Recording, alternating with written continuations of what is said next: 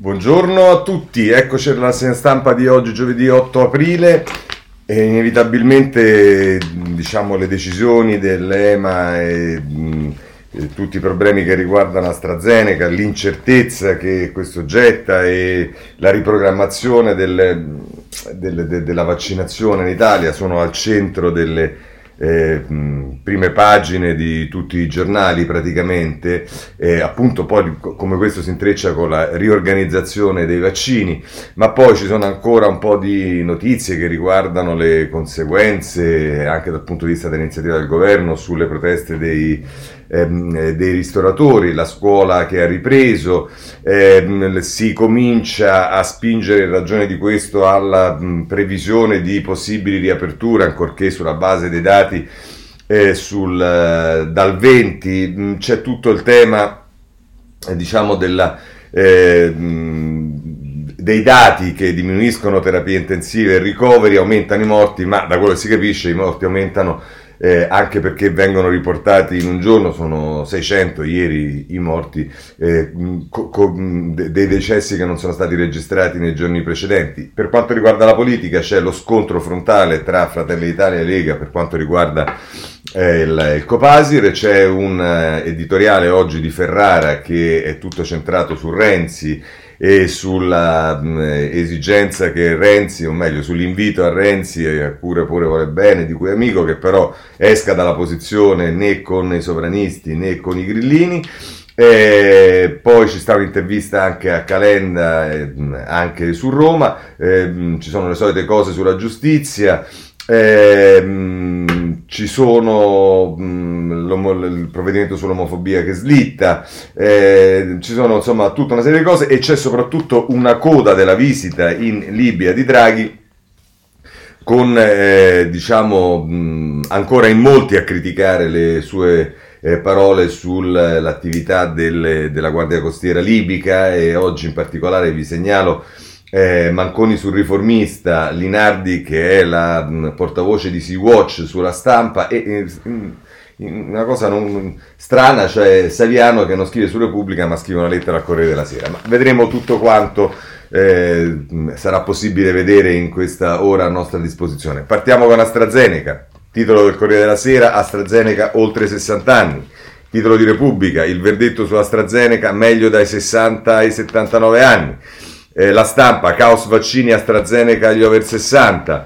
Eh, il giornale, AstraZeneca sì, ma non per tutti. Il domani, AstraZeneca effetti collaterali, ma è comunque meglio del Covid. È una difesa totale del domani, ma già da giorni del, eh, dell'AstraZeneca, poi il tempo ma pasticciaccio AstraZeneca, eh, insomma eh, tra, il messaggero piano per le isole no Covid è la notizia che dà il messaggero, ma insomma questo è il quadro. Se andiamo nelle pagine a seguire, eh, il Corriere della Sera con eh, Francesca Basso, nuovi limiti per AstraZeneca, consigliato solo agli over 60. L'EMA dice c'è una possibile relazione con i eh, coaguli, ma il farmaco è sicuro. Locatelli del CTS, del CTS, nulla cambia per le seconde dosi, stati europei in ordine sparso e questo è un po' il quadro che emerge. Eh, tra l'altro c'è un'intervista a Palù che è il capo dell'AIFA, che è il presidente dell'AIFA, scusate, che dice la trombosi resta un effetto raro, però è giusto indagare sugli eventi avversi. Vedremo che anche su questo ci sono posizioni diverse dei vari esperti. Eh, questo, le conseguenze di questo sono le regioni che scrive Monica Guerzoni nel suo retroscena a pagina 3 vanno all'attacco di Draghi per, correremo per ehm, cioè le regioni vanno all'attacco e Draghi che dice correremo per vaccinare gli anziani, vertice con Gelmini, ritocchi al piano, l'ira dei governatori, timori per le rinunce, nella notte la circolare del Ministero della Salute, Speranza rassicura, andiamo avanti in linea con quanto avevamo già deciso, ma non c'è dubbio che ci sono mille domande che eh, ci si pone e Silvia Turin a pagina 5 del Corriere della Sera Cerca di dare delle risposte, l'incognita delle tappe per i casi avversi, qual è il rapporto tra rischi e benefici, insomma AstraZeneca per l'EMA pericoli maggiori con il Covid, eh, colpite più donne, ma il sesso non è un fatto influente. Questo è quello che ci dice il Corriere della Sera. Eh, vi segnalo a proposito di prese di posizione di esperti, a pagina 2 della Repubblica Grattini che dice prodotto nato male ma si poteva andare avanti, i benefici sono superiori ai rischi, non esistono farmaci innocui, sono stupito della, dalla decisione, il vaccino garantisce alta protezione e abbiamo ancora 500 morti al giorno. Eh, ancora se eh, volete c'è Crisanti che è ancora eh, più pesante sulla stampa che dice eh, Dall'agenzia scelta allucinante la nostra campagna a rischio, eh, per le trombosi statisticamente più, per- più pericoloso salire in aereo. Eh, L'Italia si è allineata alla Germania sulle fasce d'età, ma loro hanno in casa BioNTech, noi no, questo è quello che dice eh, Crisanti. Ehm, se andiamo sul tempo, eh, come vi dicevo, ehm, Pasticciaccio AstraZeneca, l'Italia cambia le vaccinazioni, prima dose solo fra 60 e 79 anni, ma la seconda si inocula a tutti. L'EMA aveva assolto il vaccino, ma il nostro governo non si fida e consiglia lo stop alle regioni. Confusione totale degli esperti e anche speranza balbetta. Ora Draghi rassicuri il paese. È quello che scrive Bechis in prima e poi a pagina 3 su AstraZeneca regna il caos. Questo è quello che dice il tempo. Vi dicevo difesa totale da parte del domani di AstraZeneca che ha anche, oltre al titolo che vi ho letto prima, un editoriale di Ferraresi eh, che dice non c'era bisogno della ennesima comunicazione dell'EMA per capire che la connessione fra rari casi di trombosi e il vaccino AstraZeneca non è una questione strettamente scientifica, ma di rappresentazione della verità. Il grande filologo Auerbach lo aveva capito già 70 anni fa quando ha parlato della tecnica del riflettore. Ecco in cosa consiste. Di tutto un ampio discorso, scrive Auerbach nel 1946, si illumina una, picco- si illumina una piccola parte, ma tutto il resto che servirebbe a spiegarlo e a dare ciascuna con il suo posto e verrebbe per così dire a formare un contrappeso a ciò che lo ha messo in risalto viene lasciato nel buio. In questo modo viene detta apparentemente la verità, perché quanto è detto è incontestabile, tuttavia tutto è falsato, essendo che la verità è composta di tutta la verità e del giusto rapporto fra le singole parti. Il racconto politico-mediatico e anche giudiziario delle vicissitudini di AstraZeneca delle ultime settimane ha messo in luce gli effetti avversi del vaccino e contestualmente ha lasciato in ombra i benefici di una misura che finora ha immunizzato decine di milioni di persone dal Covid-19, malattia che ha ucciso oltre 2,8 milioni di persone al mondo. Questo è tra l'altro quello che scrive Ferraresi sul eh, domani. Oh, vediamo però i riflessi di tutto questo poi sul piano vaccinale italiano. Allora, sotto questo punto di vista voglio prendere subito il Sole 24 ore in prima pagina. No, scusatemi, il, ehm, la Repubblica nelle pagine 3 e 4. Ehm, che dice nel nuovo piano bisogna sostituire tra 34 milioni di dose, accelerazione sulle fasce più anziane già in aprile, ma da maggio si rischia la frenata, il fattore sfiducia e l'ira delle regioni. Diteci cosa fare. Giuliana Foschini e Fabio Tonacci. Poi segnala un'intervista a Zingaretti a pagina 4 al Presidente della Regione Lazio, potremmo raddoppiare le iniezioni se avessimo le dosi. Senza nuove forniture rischiamo di dover rinviare gli appuntamenti a decine di migliaia di persone, lavoriamo per evitarlo. Eh, questo è tra l'altro quello che dice sui vaccini Zingaretti e poi fa un'intervista anche più generale sui rifiuti del Lazio dicendo ma oh, c'è un'iniziativa importante che è quella eh, che è stata decisa ieri, dei vaccini nelle aziende. È il Sole 24 Ore che ce ne dà notizia a pagina. Eh, in prima pagina, vaccini a maggio in 500 aziende, le possibilità iniezioni in loco, in strutture convenzionate o all'INAI. Confindustria dice passa avanti, pronti a collaborare per il bene del paese e Orlando, ma lo vedremo, c'è un'intervista poi sulla, sul Corriere della Sera se non sbaglio, un'opportunità, metteremo in sicurezza milioni di lavoratori, esattamente dal Corriere della Sera. Andiamo a pagina ehm, Ecco qua, pagina 8. Eh, vaccini in azienda, ecco le regole, consenso informato, nessun obbligo. Il piano dell'INAI approvato dal Ministero della Salute, evitare ogni forma di discriminazione dei lavoratori e nel taglio basso c'è un'intervista al vicepresidente di Confindustria Stirpe che dice datori di lavoro pronti, prova di responsabilità delle parti sociali. Eh, poi dice il vicepresidente decidere spetta al commissario. Questo è, è quello che eh, ci dice il Corriere della Sera a pagina 8. C'è tutto il tema delle proteste che vedrete mischiato anche con le decisioni che prende il governo, ma allo spazio alle proteste che ci sono state ancora ieri lo dà in particolare libero che in titolo d'apertura dice all'Italia saltano i nervi, le manifestazioni a Roma e Milano sono appena all'inizio, gente in piazza in altre dieci città, la maggioranza silenziosa alza la, vo- alza la voce perché ce la, non ce la fa più e si sente tradita dalla politica. E, ehm, e, poi infatti pagine 2 e 3 ancora in piazza, protesta in tutte le città, mobilitazione ad oltranza, a Napoli spuntano le croci e poi le notizie di chi disobbedisce, il parrucchiere apre ma si entra dal retro e, ehm, e poi c'è anche Filippo Facci che parla delle ragioni della rabbia, all'Italia sono saltati i nervi, quello che abbiamo visto ed è solo all'inizio. Bene, questo è quello che ci dice Libero. Vediamo intanto la situazione perché il tema dei morti eh, dei decessi è mh, diciamo mh, qualcosa che adesso a parte il fatto che il Corriere della Sera a pagina 11 c'è tutto un dossier eh, eh, mh, sul perché in Italia ci sono più morti in tutte, rispetto a tutta l'Europa Anziani non vaccinati e troppi spostamenti, l'Italia conta più morti, con 43 vittime alla settimana per milione di abitanti, tra i grandi paesi della UE siamo quello con più decessi. E si fa riferimento alle tre ondate e, e un rapporto con gli altri paesi. In Gran Bretagna nella prima ondata erano 79 i morti alla settimana, in Germania erano 55, in Francia erano 40, in Italia erano 60, quindi erano, eravamo i secondi. Nella seconda ondata, eh, che è quella che va dal 1 febbraio al 28 eh, febbraio, eh, la, la, la, la, Gran Bretagna aveva 60 morti alla settimana, la Germania 37, la Francia 39 e noi l'Italia 38. Nell'ultima ondata, che ondate non sono le ondate, intendo dire le, le, le, il raffronto, il confronto che è stato fatto eh, nei periodi dal 1 marzo al 4 aprile, in Gran Bretagna sono 11, in Germania 16, in Francia 30 e in Italia 43. Eh, ed è mh, mm, eh, Marco Marisio e Simona Ravizzo eh, mm, fanno un paragone, è come se ogni giorno cadesse un aereo anche l'utilizzo di questa immagine, che viene spesso usata per dare la misura di quel che sta accadendo, sta diventando ormai un luogo comune, ma forse ancora, ha ancora una sua validità, perché l'aereo che si abbatte sul nostro paese è il più grande di tutti, almeno in Europa, succede ovunque, da noi ancora di più. Questo sul Corriere della Sera.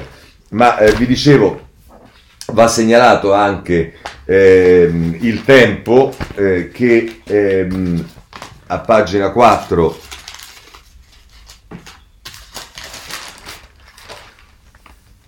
dice il Covid ci costa eh, 14 mesi eh, di che? Di vita. Eurostat nel 2020 l'aspettativa di vita in Italia è calata di poco più di un anno. Il dato peggiore in Spagna. Ieri altre 627 vittime, quello che vi abbiamo detto, superiamo i 112.000 eh, morti. Ehm, scusate, l'intervista a Orlando, eh, no, le dichiarazioni di Orlando sul, sui vaccini d'azienda erano per l'appunto sul tempo a pagina 5. Ma poi però c'è il libro che continua con la cosa che aveva iniziato anche ieri, e cioè che in base ai dati dell'Istat dice ci sono meno morti rispetto agli anni precedenti. E in questo caso si ritorna a pagina 8, quei 22.000 morti in meno che nessuno sa spiegare. Divieti e mascherine hanno fatto calare i decessi per malattie varie, compreso il cancro, ma altre 23.000 persone sarebbero vittime del virus. Oppure di altro, il bilancio di Istat di gennaio-febbraio. Per dovere di cronaca continuiamo a darvi questa informazione che da libero. Eh, c'è da segnalare sulla Repubblica eh, ancora il eh, tema delle misure, in particolare dei colori, che cosa succede, insomma l'Italia si avvia ehm, eh, verso tutta l'arancione, l'Italia dei colori, adesso tutta l'Italia vira verso l'arancione, migliora l'incidenza dei contagi ma con pochi tamponi durante le feste, in rosso rimarrebbero solo due regioni, Campania e Valle d'Aosta. Vedete che cerchiamo di dare notizie un po' su tutto quello che eh, riguarda il tema eh, del vaccino, ma adesso vediamo invece eh, cosa intende fare il governo sul, nei confronti delle imprese che sono in difficoltà e in relazione anche a una risposta da dare alle proteste che ci sono state, che per quanto strumentalizzate dalla destra estrema, eccetera, eccetera, però eh, il tema c'è. E allora andiamo a pagina 6 del Corriere della Sera eh, con, eh, con eh, Enrico Marro che dice Franco un nuovo decreto sostegni e poi per Gelmini riapertura a maggio. Il ministro dell'economia al G20 dice ci sarà un nuovo scostamento di bilancio eh, e l'Istat che dice quasi metà delle imprese è a rischio. Ci abbiamo poi tutto il tema del lavoro, centri per l'impiego, 11.600 assunzioni per, rilancia- per rilanciare il lavoro e all'Ampal salta Parisi. Ehm, eh, dice tra l'altro Orlando convocherà a breve un tavolo per la riforma accelerata delle politiche ehm, eh, attive. Ehm, questo è quello che ci dice il, eh, eh, il um, Corriere della Sera. Segnalo ancora, pagina 7, eh, la ministra dell'Interno che si rivolge agli imprenditori e dice gli imprenditori non si facciano sfruttare, lo Stato è presente, il governo sta fronteggiando la crisi, non tollereremo violenze, dobbiamo restare uniti. Eh, questo è quello che ehm, l'appello che la Morgese rivolge perché appunto come sapete le manifestazioni hanno avuto non pochi problemi. Ehm, sulla stampa segnalo ehm, a pagina 6 la protesta si allarga e Gelmini che dice già il 20 le prime riaperture, in tutta Italia cortei contro le chiusure senza scontri, spiraglio della ministra, lavoriamo per anticipare.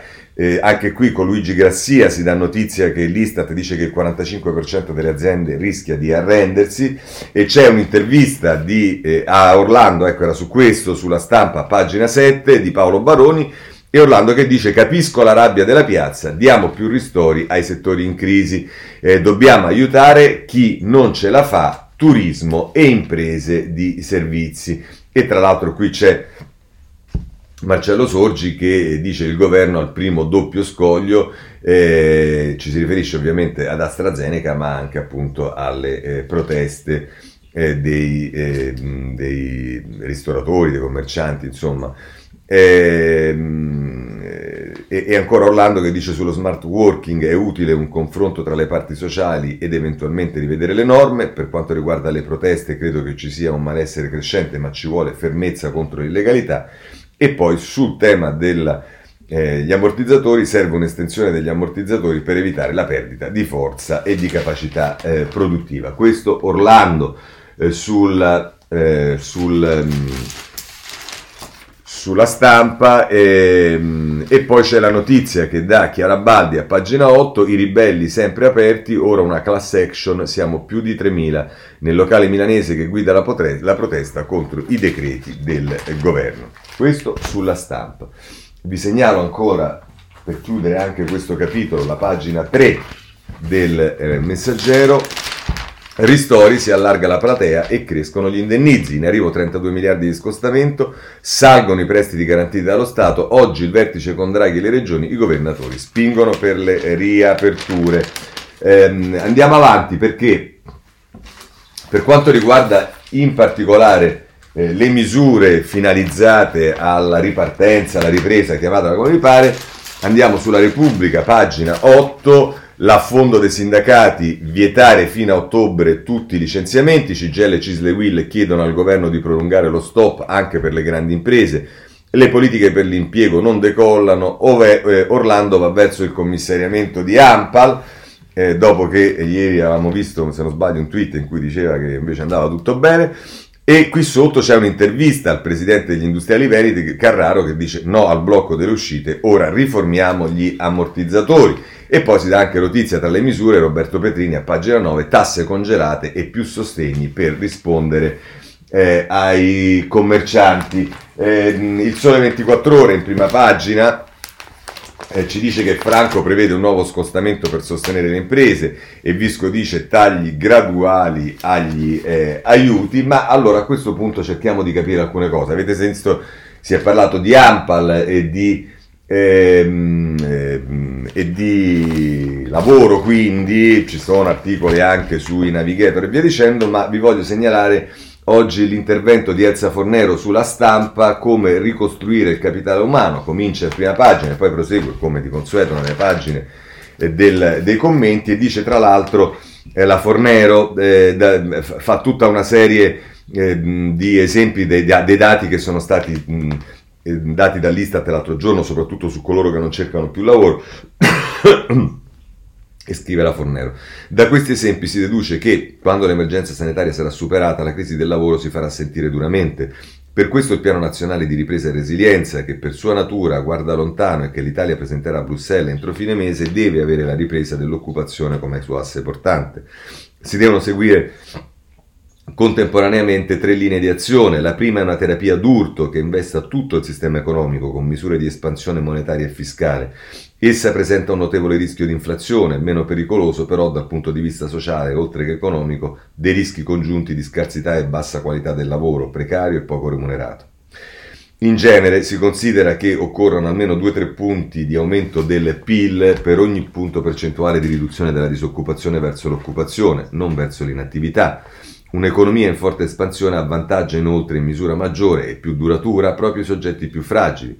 Una persona ricondotta al lavoro da una politica espansiva tende a restarci anche quando la situazione si normalizza.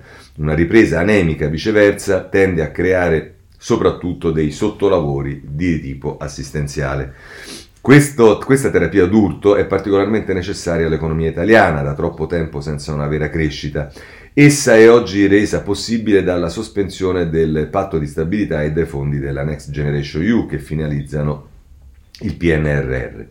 Sarebbe necessario che ogni progetto di investimento previsto dal piano contenga tra gli indicatori dei risultati attesi e realizzati e della loro eventuale discrepanza anche un bilancio occupazionale che indichi quanta nuova occupazione diretta o indiretta, permanente o temporanea e con quali professionalità potrà derivare da quel progetto, e anche il bilancio occupazionale, come tutto il piano di attuazione del progetto, dovrà essere monitorato con attenzione. Mettendo insieme i diversi progetti del PNRR, sui sei anni della sua durata si potrà avere una visione aggregata, appunto centrale, del più generale piano occupazionale che dovrà guidare la politica economica dei prossimi anni. La seconda linea di azione riguarda i singoli e il loro inserimento in un'occupazione attraverso le politiche attive per il lavoro che devono voltare pagina e diventare efficienti. I modelli virtuosi già esistono e funzionano in alcune regioni d'Italia. Occorrono risorse professionali e un AMPAL autorevole in grado di attuare politiche più efficaci di quelle regionali di oggi, con linee guida dalle quali le regioni non possono facilmente derogare. Il terzo intervento a più lungo termine per gli effetti sul lavoro riguarda anche ma riguarda ancora una volta la scuola. La distanza tra il sistema educativo e il mondo del lavoro è da decenni una delle cause più importanti del declino italiano. Non si tratta di avere una scuola piegata alle esigenze della produzione o peggio del profitto. Si tratta di considerare che istruzione e lavoro sono due elementi qualificanti della vita umana, che una scuola impoverita non soltanto non prepara le persone al lavoro, ma le lascia impreparate ad affrontare la vita.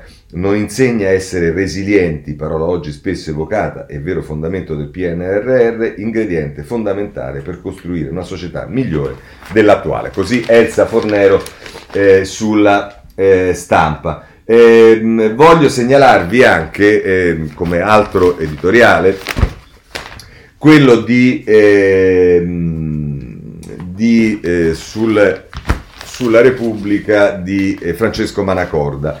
Un paese stretto tra due sfide, anche qui si comincia in prima pagina e poi si va nella pagina dei commenti a pagina 27 e tra l'altro scrive eh, eh, Maracorda che fa riferimento in questo caso alla, ehm, ai vaccini ma eh, anche alla rabbia dei lavoratori. Dice in alcuni casi arrancano le strutture regionali che quelle dosi, quelle dei vaccini dovrebbero distribuire clamoroso il caso delle 14 isole, ehm, delle 14 sole iniezioni fatte a Pasqua in Umbria e per quel che riguarda AstraZeneca aumentano i dubbi sulla rischiosità del vaccino, spingendo così ieri le nostre autorità a raccomandarne l'uso solo a chi ha più di 60 anni. Che fare allora mentre prosegue la corsa a ostacoli per i vaccini? Bloccare i licenziamenti per tutti fino a quando non si sarà raggiunta una pervenza di normalità?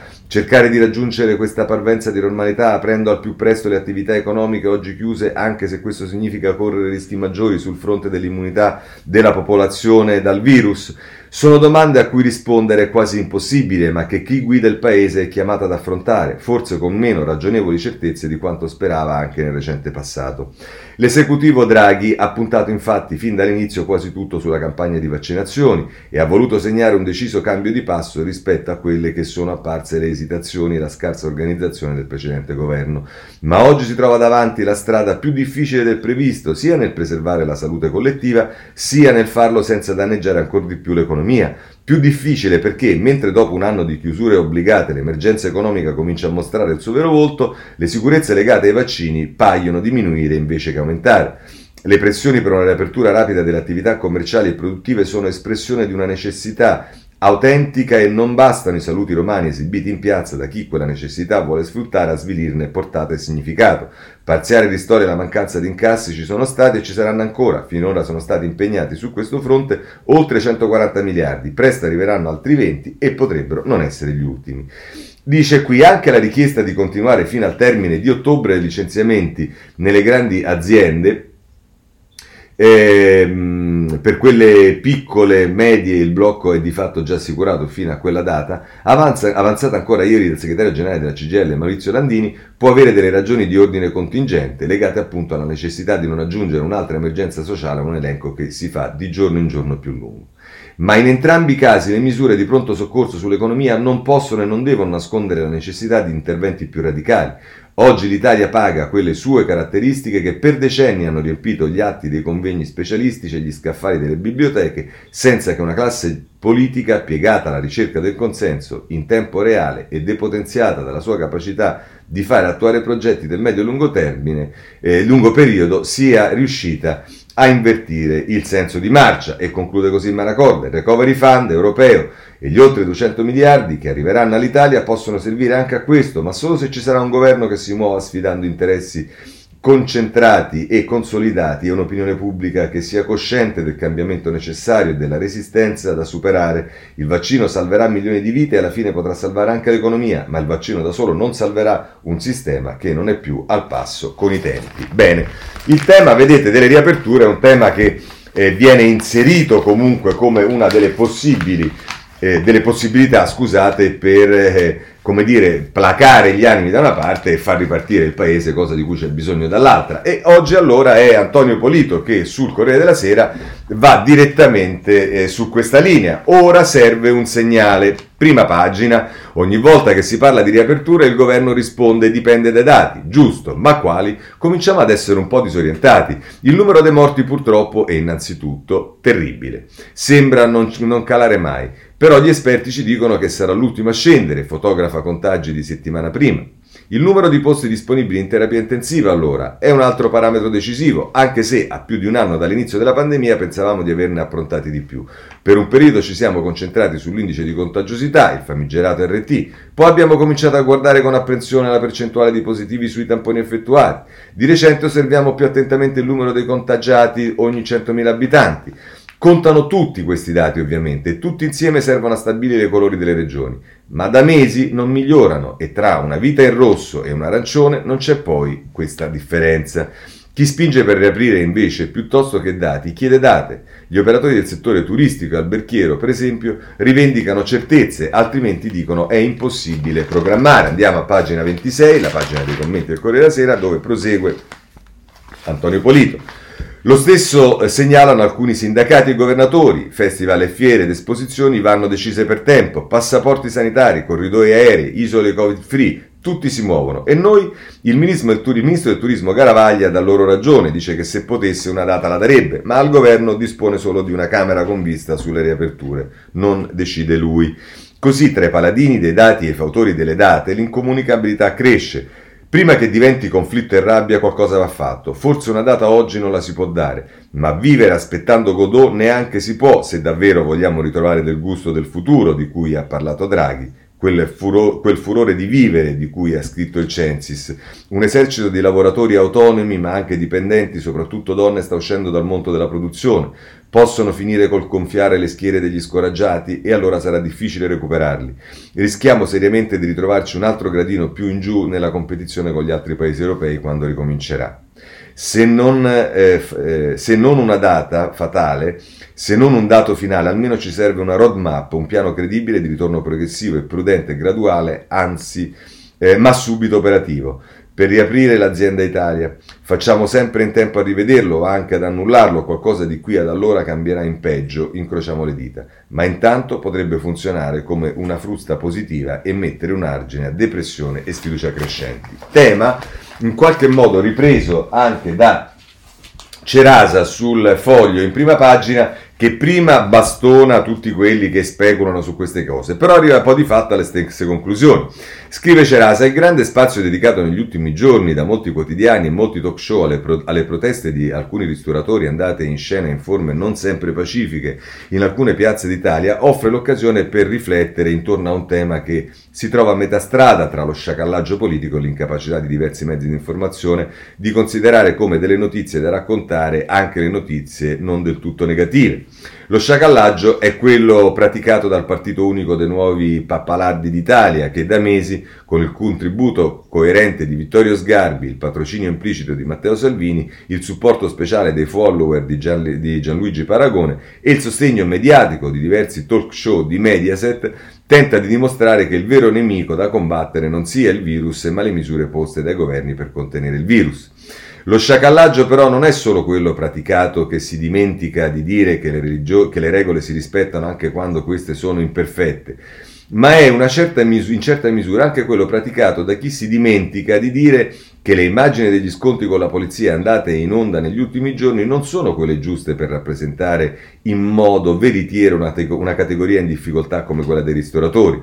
Una categoria che come altre ha subito in modo devastante l'impatto della pandemia, ma che come altre ha capito perfettamente quello che i frutti i finti amici dei ristoratori fanno finta di non capire. Per quanto possano essere pesanti, le chiusure servono semplicemente a limitare la diffusione dei contagi e la limitazione della diffusione dei contagi è l'unica possibilità che hanno le economie per provare a tornare alla normalità in attesa di vaccini di massa. I ristoratori, come altre categorie, questo lo sanno. E poi però conclude così Cerasa. Sanno questo e sanno che quel che si può realisticamente pensare di ottenere oggi non è riaprire violando le regole, io apro hashtag, ma è chiedere allo Stato di offrire qualcosa di simile a un piano vaccinale per le riaperture. Un piano che non si limiti, vedete che qui ritorna a quello che diceva Polit, che non si limiti alla semplice richiesta di avere ancora pazienza, eh, un piano che offra più concretamente a chi ha subito eh, più degli altri danni dalla pandemia la possibilità non di neutralizzare la tragedia che si sta vivendo, ma la possibilità di riorganizzarsi, di prepararsi e di costruire un nuovo futuro. Per costruire un nuovo futuro servono vaccini, ma serve anche un piano, soprattutto in vista dell'estate, per consentire di riaprire a chi rispetta le regole e per evitare di chiudere gli esercizi commerciali solo perché lo Stato non è in grado di far rispettare le regole. L'immagine migliore per immortalare l'Italia che soffre non è quella di chi va in piazza dietro ai nuovi pifferai magici, è quella che in silenzio, con contegno, disciplina e responsabilità rispetta le norme aspettando che vi sia un governo che sappia sfoderare non solo regole ma anche un po' di immaginazione. Così eh, Cerasa e chiudiamo anche questo eh, capitolo. Voglio segnalarvi eh, che in effetti anch'io ieri ho visto questa cosa e la mette in evidenza il giornale perché poi c'è chi pensa che le cose magari si possono risolvere con la patrimoniale ed è il Fondo Monetario Internazionale, pagina 8 del giornale Signorini, l'ultima ideona del Fondo Monetario Internazionale patrimoniale contro il Covid, prelievo temporaneo da ricchezze e redditi più alti, ma l'Italia non riesce neanche a incassare i crediti fiscali, questo sul giornale. Veniamo allora al primo giorno di scuola, di rientro ieri, Corriere della Sera, pagina 9. In classe 5,6 milioni di alunni, la sfida è restare fino a giugno. In zona rossa ancora esclusi i ragazzi da 12 anni in su, proteste dei genitori contro la DAD, il piano del governo. Tra l'altro eh, c'è la notizia che eh, vedremo anche su altri giornali, ma insomma i registri elettronici, elettronici bloccati dagli hacker. Questo è eh, il, il, problema che c'è stato ieri. Prendiamo il messaggero che come sappiamo segue sempre con particolare attenzione le vicende della scuola. E allora andiamo a pagina 7, registri scolastici bloccati, l'hacker chiede il riscatto, migliaia di euro in bitcoin. Su Telegram il ricatto ai proprietari della piattaforma. La D di Axios dice non pagheremo, tornerà tutto regolare da lunedì, i voti sono salvi. L'attacco al documento elettronico e poi c'è un sondaggio fatto dal, eh, dal messaggero, eh, sbagliato tornare in classe adesso, il 58% degli italiani boccia le riaperture, è un sondaggio dell'SVG. Ma siccome oltre al, eh, alla scuola c'è anche, avete sentito, il tema del turismo in, in relazione alla programmazione, eh, eccetera, eccetera, voglio segnalarvi eh, a proposito eh, di Il, ecco sì, ehm, eh, a pagina 2 del messaggero, obiettivo di partenza, isole minori covid-free, il piano del governo per rilanciare il turismo, immunizzazione da fine aprile, presidi immobile e ricorso a Johnson Johnson, ehm, a Johnson eh, campagna avanti, corsa contro il tempo, la Grecia finirà la profilassi eh, insulare entro questo mese. E insomma, questo trovate sul messaggero che ci fa il titolo di eh, prima pagina. Eh, tra le misure che eh, diciamo, potrebbero portare altre risorse c'è quella dell'abolizione del cashback. Ieri si è divisa la maggioranza eh, in Parlamento, ma eh, il governo fa qualche apertura su questo. Andiamo a pagina 12 del Corriere della Sera, centrodestra diviso sul cashback e la maggioranza apre alle modifiche. Lega e Fratelli d'Italia si astengono e Calenda vota con Fratelli d'Italia, ma il Dem Misiani dice ora pensiamo a dei correttivi. Va bene, sarebbe anche ora, diceva quello. Eh, non c'entra col cashback, ma diciamo eh, è una notizia che sicuramente va data perché è sicuramente figlia della pandemia e abbiamo visto quanto pro- il problema sui minori, l'alcol che, che, aumenta, eccetera, eccetera, ma c'è anche quello, il tema dei giochi illegali e ci dice il messaggero a pagina 17, giochi illegali, boom nel lockdown, studio Luis Ipsos, 4 milioni di persone avrebbero usato canali illeciti, scommesse per oltre 3,5 miliardi. In 16 mesi sono state scoperte e denunciate 145 sale per puntate non regolari, una ogni 72 ore. Eh, anche questi sono problemi legati alla pandemia.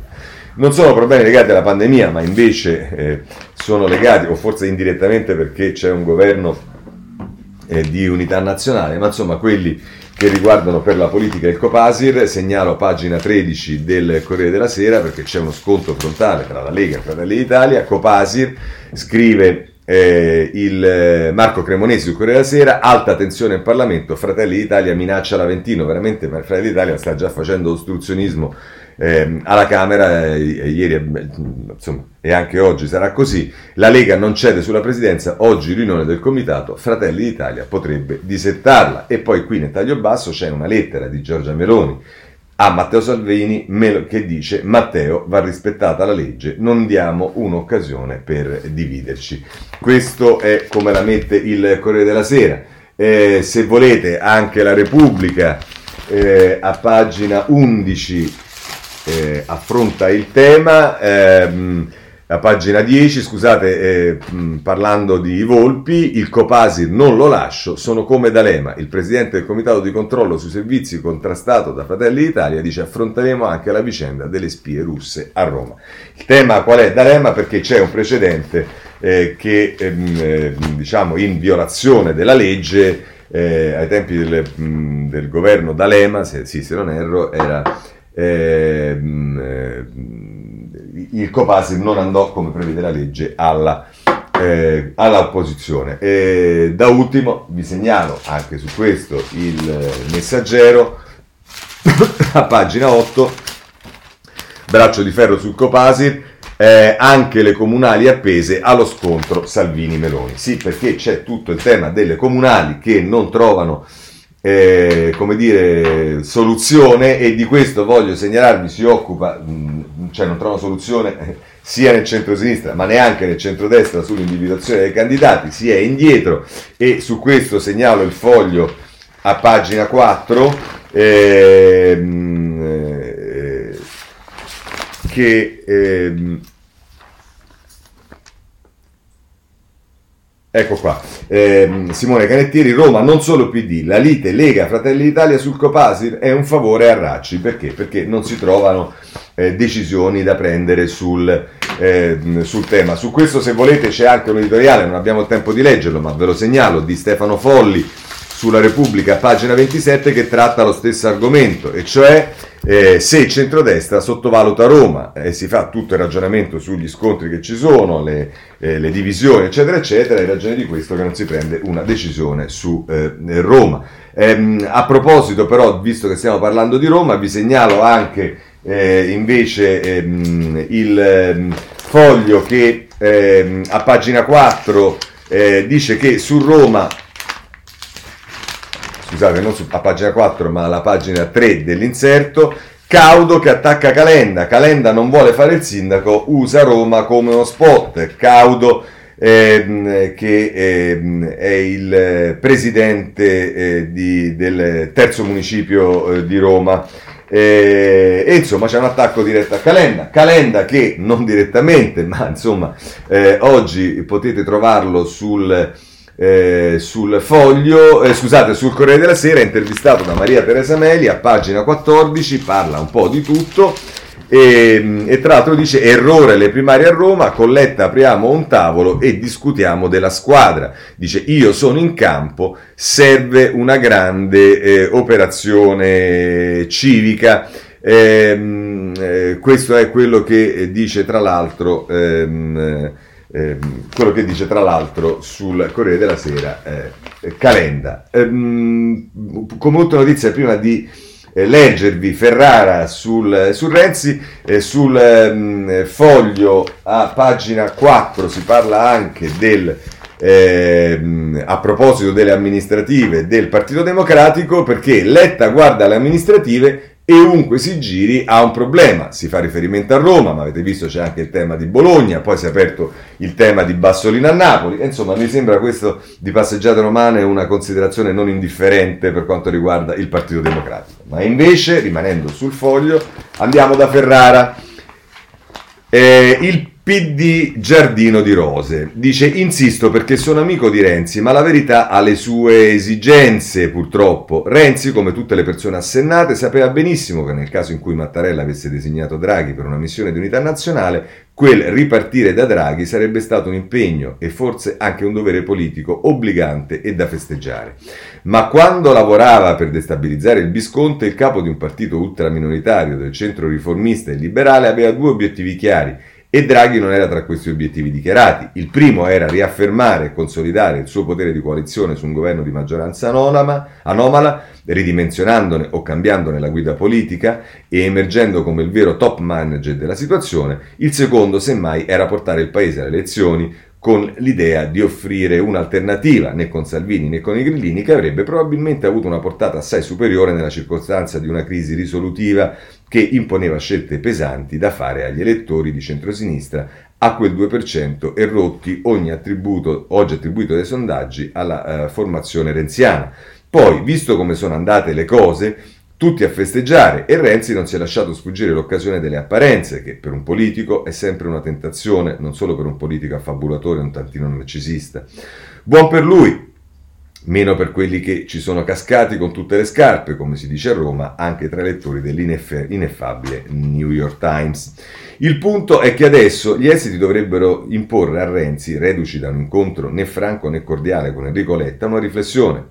C'è ancora uno spazio politico in prospettiva elettorale per una piattaforma né con Salvini né con i Grillini?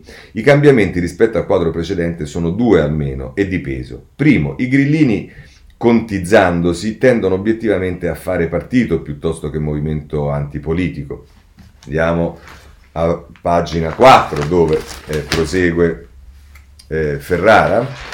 Eh, eccolo qua eh, resteranno sempre un'anomalia venuta dal calore incandescente dell'antipolitica, in parte, ma sempre meno. Saranno sempre più un ordinario partner di centrosinistra, niente di strategico e di particolarmente affascinante per un partito come quello di Letta. Anch'io per dire voterei a Roma Calenda senza esitazione, ma un Calenda rigoroso e preparato ad amministrare, uno che non ripeta la litania da, applaudi, da applausi a corto raggio né con Salvini né con i Grillini, in modo ossessivo e polemico verso il blocco di cui intende eh, procacciarsi i voti. Se la ripetesse, Calenda, magari con il voto di Affacinados, sarebbe condannata alla sconfitta, un disutile e un voto disutile. Bah. Secondo cambiamento, ora Renzi via Draghi è al governo, ora Renzi via Draghi è al governo con Salvini e con i Grillini. Non c'è spazio per lui in un ruolo di Meloni del centrosinistra. Se è per questo è anche al governo con 11 ministri del Trisconte maionato e che certo non rimpiange, Draghi oblige, ma un po' contempla come la passata opportunità di continuare a contare parecchio. In una congiuntura simile, offrirsi come alternativa alla possibile bipolarità futura, Letta Conte contro Salvini e alleati, conserva un suo charme ma non ha glamour. Non quello necessario a sfondare nello star system di una legge elettorale ibrida di proporzionalismo e maggioritario in un Parlamento numericamente ridimensionato. Che fare dunque, visto che il governo Draghi un'operazione disinvolta di defilamento e sicuramente combinati non è possibile umanamente? Qui si presenta in realtà un terzo elemento di cambiamento. Letta nasce dalla crisi del modello Zingaretti-Bettini, esplosa a sorpresa in modi arruffati dopo lunga incubazione, ma non è espressione della parabola intimamente contiana dei due avversari giurati delle manovre renziane. Arriva a prospettare l'alleanza politica con il partito di Conte, se mai nascerà, con il distacco dell'esterno al precedente eh, governo e alla precedente maggioranza. Nella continuità sostanziale un'apparenza di novità e di svolta mica male. E questo riduce ancora lo spazio del renzismo combattente in nome dei valori liberali e riformisti o di quel che di esso sopravvive. Letta ha però interesse che ogni campanella ha la sua logica di staffetta, a imbarcare anche i liberali segnaposto della sua impresa non facile. Di quella coalizione piccola nella coalizione grande, Renzi può farsi garante o uno dei garanti. Non è il massimo della fantasia e dell'iniziativa, ma nessuno ha mai promesso in politica un giardino di rose. Bah! questo andava letto, è Ferrara e allora noi andiamo eh, avanti, mm, passiamo dal eh, mm, un passaggio tra la politica e la giustizia. Allora, eh, il, lo scandalo del Lazio si eh, cadono le prime teste, ce lo dicono un po' tutti i giornali, il messaggero a pagina 15, Lazio, il caso delle assunzioni, prime dimissioni, lascia il presidente Dem dell'Assemblea Buschini, opposizione all'attacco. Il caso l'avevamo visto anche nei giorni scorsi, quindi non ci ritorniamo perché non abbiamo molto eh, spazio. E allora, a proposito di, di, di eh, scandali e di politica e di eh, giustizia, eh, Muccioli, i figli di Muccioli querelano Netflix, sempre da Corriere della Sera lo vediamo, a pagina 23, eh, infangato l'onore di Muccioli, i figli portano Netflix in tribunale, la querela del docufiction Sampa è falso che fosse gay e che morì di AIDS. Questo è il eh, Corriere della Sera. Poi ehm, do, va dato atto a Repubblica che fa una pagina con Liliana Minella molto interessante, della quale bisognerà parlare perché quando parliamo di giustizia in prigione per errore lo Stato ha pagato 46 milioni in un anno. Sono tanti 46 milioni di euro, ci si potrebbe costruire un super tecnologico palazzo di giustizia. E invece lo Stato nell'anno della pandemia 2020 è stato costretto a spenderli per riparare il danno che deriva dalle ingiuste detenzioni e dagli errori giudiziari Quasi 37 milioni per chi è finito in cella e ha potuto dimostrare, sentenza alla mano, che non avrebbe dovuto andarci, e altri 9 milioni per gli evidenti sbagli commessi dalla giustizia. Repubblica anticipa i dati scoperti da Enrico Costa di Azione elaborati dal gruppo errorigiudiziari.com di Benedetto Lantanzi e Valentino Maimone.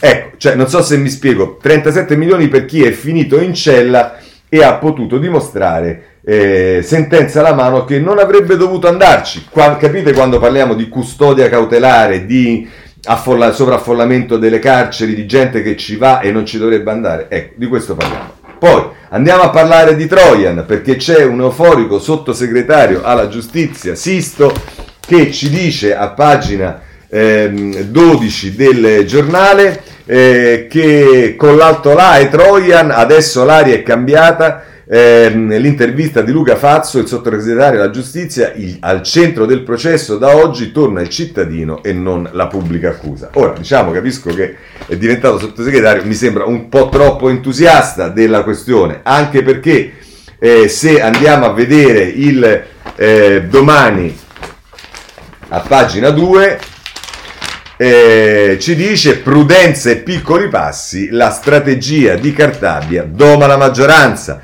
La ministra lascia lavorare il Parlamento, recepisce i rilievi ma tiene per sé l'attuazione. Così i partiti divisi sulla giustizia votano compatti anche i testi più discussi. Ecco, una lettura diciamo un po' diversa quella che dà il eh, domani, ma a proposito del Trojan voglio da riformista eh, segnalarvi l'articolo ancora una volta che riguarda le decisioni sull'utilizzo eh, del Trojan per eh, il deputato di Italia Viva Ferri, eh, dice la CEDU vieta l'uso del Trojan, ma il pubblico, il procuratore generale cala la scure su Ferri. La Corte di Strasburgo vieta l'uso di intercettazioni effettuate per un procedimento penale che in, in altri procedimenti, ma per la Procura Generale il parlamentare Italia Viva non ha comunque diritto alla privacy. Paolo Comi sul riformista. Eh, andiamo avanti perché sulla giustizia, come sempre, a parte che c'è, come sapete, una mia particolare attenzione, ma ci sono anche sempre un sacco di notizie. Allora, giustamente sempre da riformista voglio segnalarvi la battaglia che il riformista sta facendo perché non si è interrotto il eh, vitalizio a eh, Ottaviano del Turco e oggi è Giuliano Cazzola che eh, firma in prima pagina la norma Grasso non prevede che a Del Turco sia tolto il vitalizio.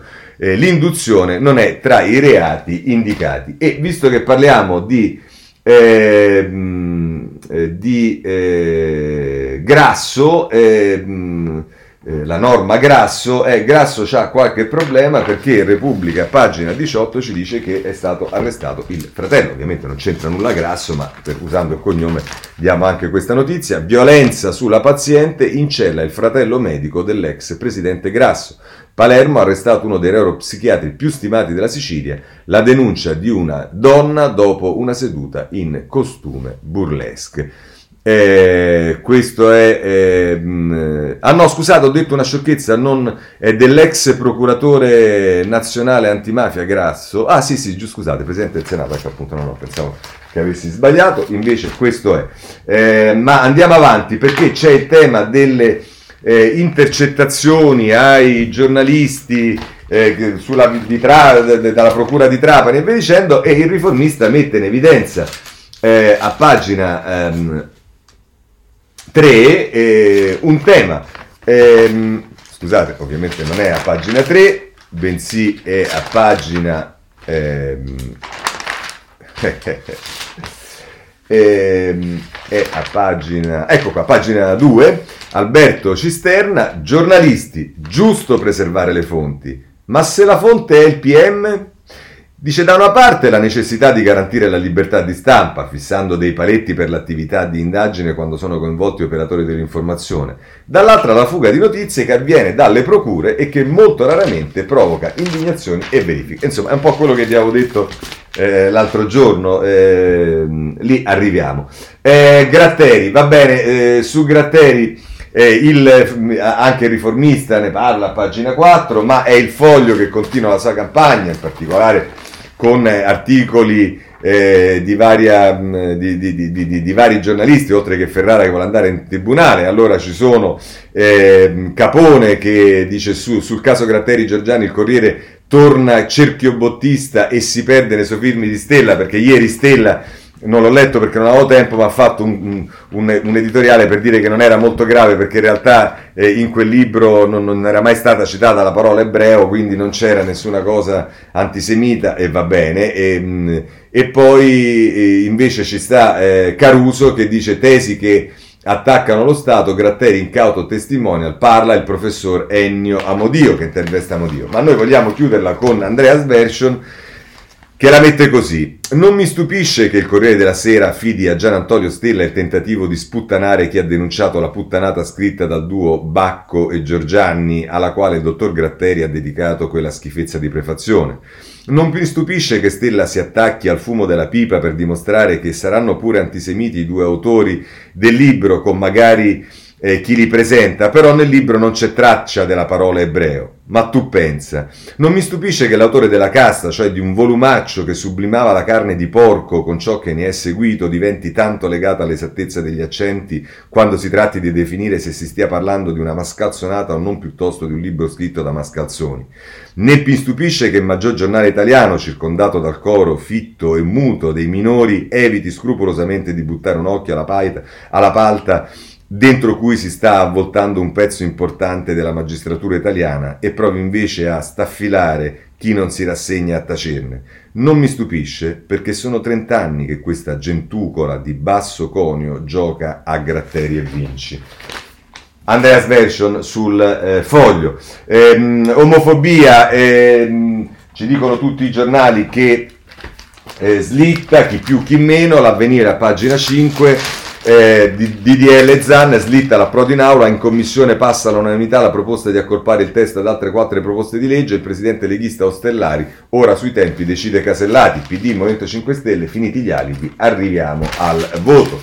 Eh, abbiamo eh, praticamente finito, voglio segnalarvi eh, per me una bella notizia, poi non porterà da nessuna parte, ma insomma sul Corriere della Sera c'è la notizia che Minoli eh, si candida ai vertici della RAI. Mi candido al vertice della RAI, TG e reti, formule superate, ora serve una rifondazione.